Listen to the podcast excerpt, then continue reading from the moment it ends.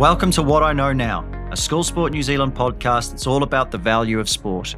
I'm Mike Summerell, the CEO of School Sport New Zealand, and we're getting into the biggest issues and questions that young people have when it comes to being involved in sport. Tom Walsh is a real typical Kiwi bloke, except he's a world champion shot putter and one of New Zealand's most successful athletes. His journey to success encapsulates a couple of important lessons for young people playing non traditional sports and the benefits of playing a range of sports rather than specialising at an early age. He talks about how athletics wasn't even in his top two sports growing up, and how he still played cricket right up to his early 20s. Tom also talks about the social side of sport, including how he leaned on his sporting mates when he left school in Timaru and moved to Christchurch. There's such a wide range of sports available to people these days, so much more than in the past. As Tom shows, all sport has value. All you have to do is show that you're keen to get involved.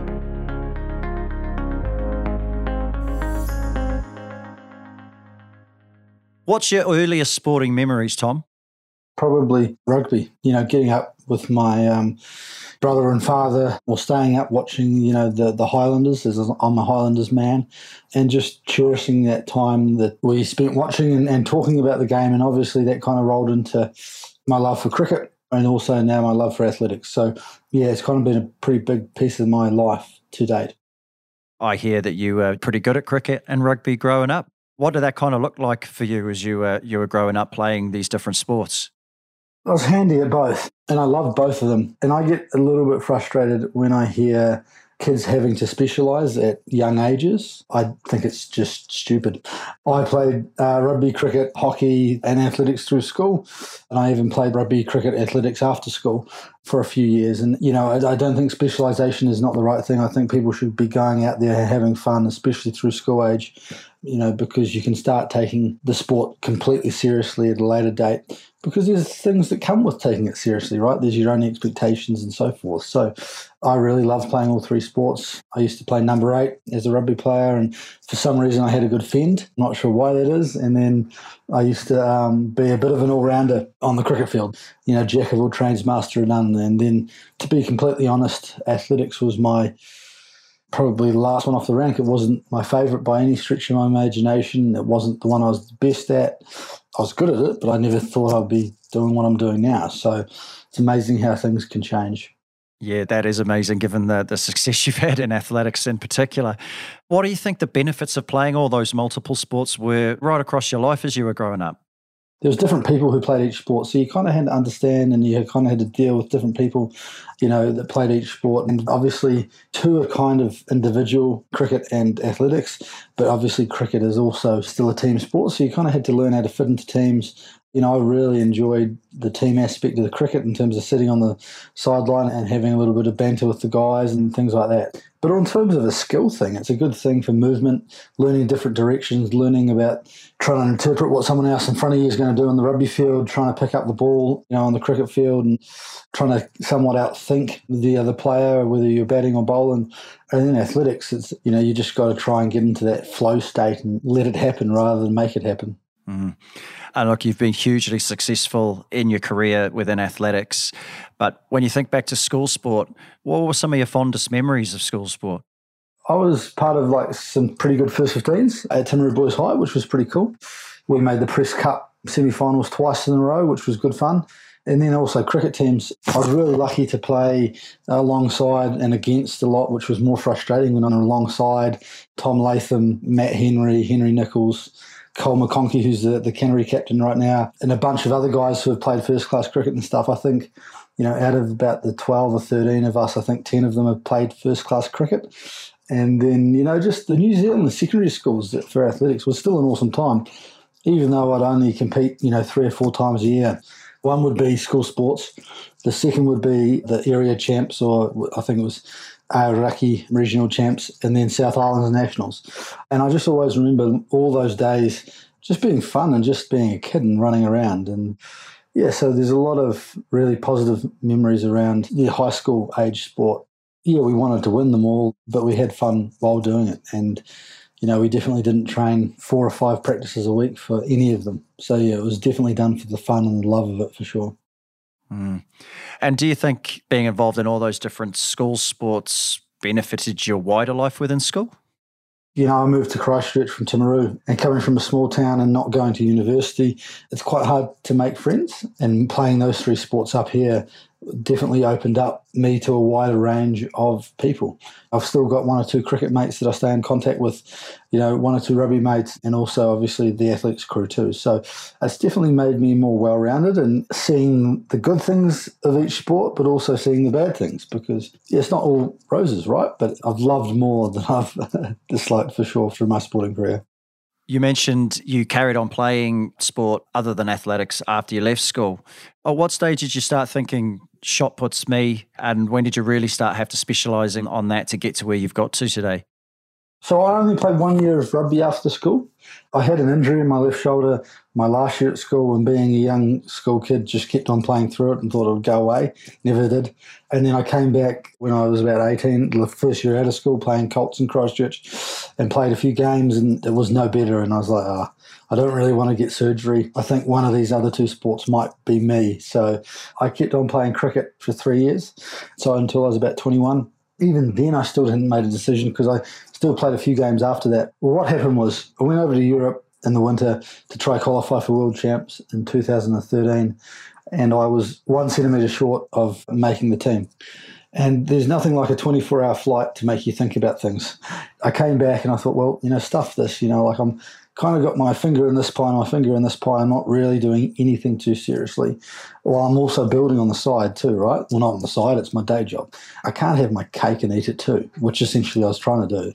So that's when I kind of thought, I'll put six months of training into athletics. And I still played a few cricket games, but I wasn't training really for it.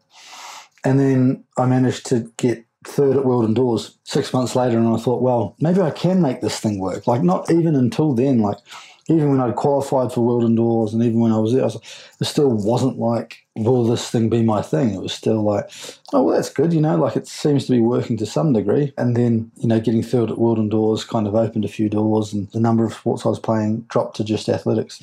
But I, I still miss cricket, right? I still, you know, it was awesome playing the Black Clash last year and, and playing alongside some of the guys I watched growing up and just sitting in a change room and talking with them. It was a pretty cool moment. But yeah, I'm happy with my decision still. And I hear you're into a bit of croquet as well. croquet. Well, yeah. Look, I wasn't the model student, that's for sure. Um, I uh, I have dyslexia, so well, certain classes in school weren't my favourite, and I essentially tried to do anything to get a day off. And I remember my mates and I went to, I think it was regionals for a croquet to get a day or two off, which was again good fun. I think the guy who was taking it couldn't understand why we were there. Sports just education outside the classroom, isn't it? Exactly, mate. Exactly. And, and look, you, you learn how you, you can to, to, conduct yourself, right? Whether it's going good or bad, you learn a lot about people when the chips are down and how they react and stuff. And sport is a good testing field for that. Mm. There's a conversation in New Zealand around traditional sport and non traditional sport, and how certain schools may favour those traditional sports over non traditional sports.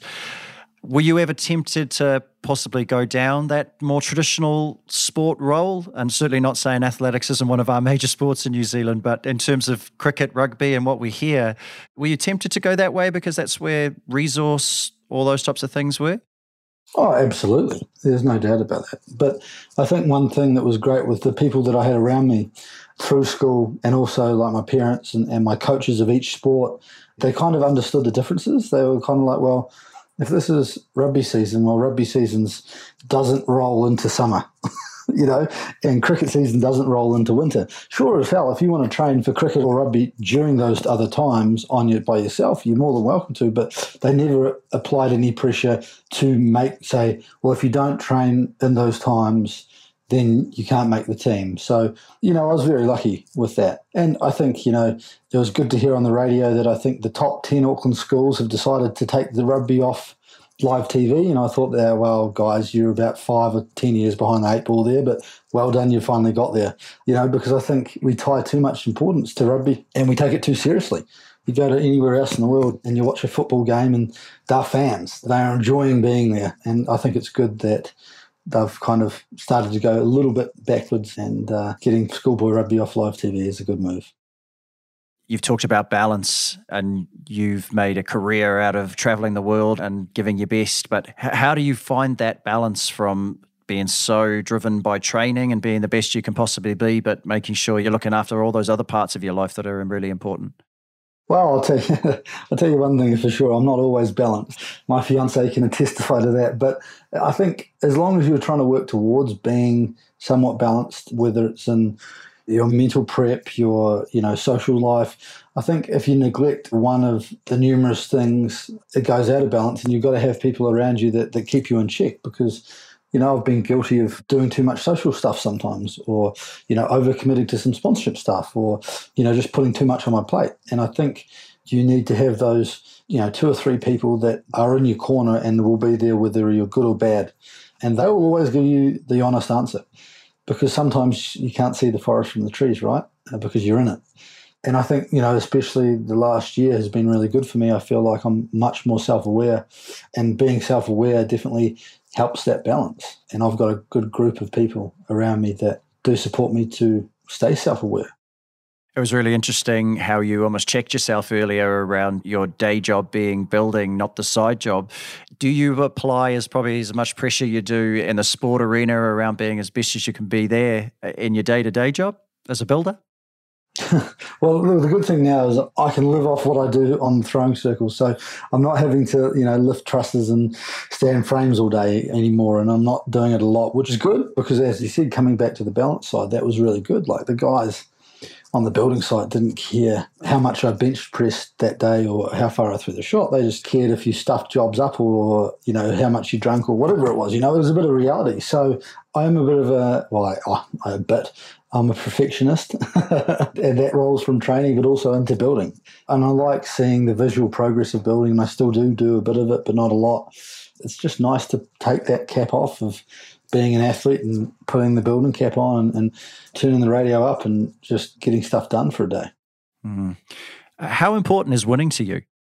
I hate losing. Like, I hate it. You know, obviously, some days I know that because the way we've set up training and stuff like that, that I'm not in any type of shape to compete. But if I'm in good shape and I know I should be competitive, yeah, it's just a lovely feeling. But also like, and this is something I've done really well this year is I've been able to step back and kind of see everything and kind of go, well, actually, you probably were never in the hunt or you were in the hunt or you stuffed that one up or not. So it is very important to me. And, and it's one of the reasons why I do the sport is because, you know, I love that feeling of nailing that perfect throw that gets you across the line first, right? But it's also a tricky one because you've got to check yourself sometimes. I was fortunate to listen to Nigel Avery recently, Chef de Mission Birmingham Commonwealth Games, and he talked about the importance of Manaaki for the New Zealand Olympic team and all the work that was done around bringing in diverse individuals into one focus. Are you able to share a little bit around what that looked like and the importance of one team? Essentially, most Commonwealth Games sports are individual to some degree. Obviously, you've got hockey and netball, and you had cricket and sevens there, but that only made up, you know, maybe 70 or 80 of the 230 athletes. So there was a lot of individuals. And one thing that the New Zealand team does phenomenally well is they welcome everyone into the village with a haka and a wee speech. You know, these are the things we expect from you, kind of thing. And right there and then, it's kind of set. And, you know, being a flag bearer with Joe, you're kind of there to hold those to standard a little bit. So if you see someone doing something, you kind of, hey, look, what are you doing? Like, you shouldn't be doing this. Or so they're definitely set by the NZOC, and then it's definitely checked continuously by them, but also by the team managers and, and also the athletes and stuff. The Commonwealth Games and the Olympic Games are great because how often do you get to sit with all these guys in one room, top New Zealand athletes? You know, like I've got to train with Paul Coles a bunch of times over there in the gym and, and stuff like that. And it was just awesome to sit down and talk to someone who's so successful in his own right, in his own sport. It's just a great environment there. And they just set it up so well, you know, linking back to the New Zealand roots and, and all those kind of things. So it's an awesome space to be in. That conversation really resonated with me from the idea that we've got so many sports in schools yet there's the conversation that we value some over more. When if we really break this down, we could all be on a similar waka here and, and driving what it looks like to be involved in sport in a school. Yeah. The only thing is you're talking about egos and those mainstream sports seem to have the uh, biggest egos of the lot, which is tricky, right? And don't get me wrong, like, I'm casting a net over all of them at the same time. And I'm not saying every coach is like that, but I've seen it and heard about it so much. And I, it's such a shame when you hear a promising netballer isn't allowed to play rugby because, you know, they're both winter sports and you can't possibly do both. It's not fair to do both. It's all, well, no, it's high school, right? Like they should just be playing the game. They're not professionals. Like if they want to play both sports and they don't fall on the same day, I think we should let them do that because there's so many kids who leave school and that's the last time they play sport, which is a huge shame for sport in New Zealand. And look, I know from many New Zealanders was watching on at the achievements of you guys at the Commonwealth Games, but I think some of the proudest moments were actually watching those haka and watching how you welcome people in. And it wasn't just about all the amazing medals that were there. And that's such an important lesson for schools, I think. Yeah, for sure. I think the New Zealand media has the place to play here, right? Because they're the first people to get on the phone and call you up if things haven't gone well. Why didn't you compete well today? You know, but they're not always the first people to get on the phone if you get second or third on diamond leagues and so forth. So I think the New Zealand media has a huge part to play on the story they tell about New Zealand athletes, especially in smaller sports like athletics, and not always pumping out the bad stuff because we don't tell the story of the good stuff enough. And sometimes getting second or third or fourth is a great performance. We're either, well, well you didn't win it, so what, what happened? Mm. That's a lovely segue into the next question, Tom, in terms of what do you think is the true value of being involved in sport? It opens so many doors, whether it's friends overseas, places you've seen, connections you've made, learning about tough times, learning about good times, how you can deal with that mentally, you know, physically, obviously emotionally rolls in there just relationships you build because you go to some pretty deep, dark places in training cycles and after competitions that don't go well, but you also hit some massive, massive highs with people. It's just a phenomenal thing to go through and live through. And yeah, for sure, I'd love to win every competition, but I also wouldn't change anything, right? Like everything I've done has happened and I've been pissed off at it at the time, but it's made me the person I am now and has made me make decisions or change things or and I'm sitting right here right now in my first week back at training and I'm loving being back. So, you know, I wouldn't change it. I'm excited for this year coming. I'm excited to see my mates again when I go back overseas. I'm excited to stick it up the Americans and show them that they're not the guys who deserve the medals. I'm excited for that stuff. I think we're excited to see you do it, Tom. Have you got any advice for those young people that are looking at somebody like yourself and seeing all that success and how they might go about that journey? What are the things they need to think about? I guess you got to realize that I'm not perfect, even though I, I like to think I am. No matter how much you want to be perfect and want to get it bang on and want to get it right, it's not going to happen. So you've got to accept some disappointment along the way. You're going to accept some stuff ups. But I think the main thing is you've got to enjoy it. You've got to love it. And you've got to want to do it. If you want to do it, it's not going to be hard to get out of bed. It's going to be great. I've gone through periods in my career where it's been tough, right? But sitting here right now, like I'm really fizzing for this year. I get paid to travel the world and throw a ball, right? Like, what's that? Like, that's cool. So I think you got to follow your dreams. You got to do it for yourself, no one else. You can't do it for anyone else. Like, it's too much of a selfish profession to do for someone else and enjoy it because it's only a short time being professional or trying to be professional or whatever, you know, being in social sport. You know, it's only a short time you can play it until you get too old and you start hurting yourself and injuring yourself and so forth. and what are you going to play when the athletics is done? well, first of all, you don't play athletics. That's one thing we'll clear up. Well, I'm a pretty keen golfer at the moment already, so I think that's probably going to be my sport after athletics. Much easier on the body. Yeah, maybe I might get back into cricket. Who knows? But I think I'm going to have to lose probably 30 kgs, which would be nice, and uh, we'll just see what happens. Mate, that's been so cool talking to you. Absolutely wish you the absolute best of luck yeah, go well on your journey. Thanks for listening, and a massive thank you to Tom for being involved. Hopefully, you've taken away some of his experiences that you can apply to your own sporting involvement, whatever level you're at. If you did, please feel free to comment, review, subscribe, or share this podcast with your mates. It really does make a difference. This podcast has been produced by Raw Collective for School Sport New Zealand.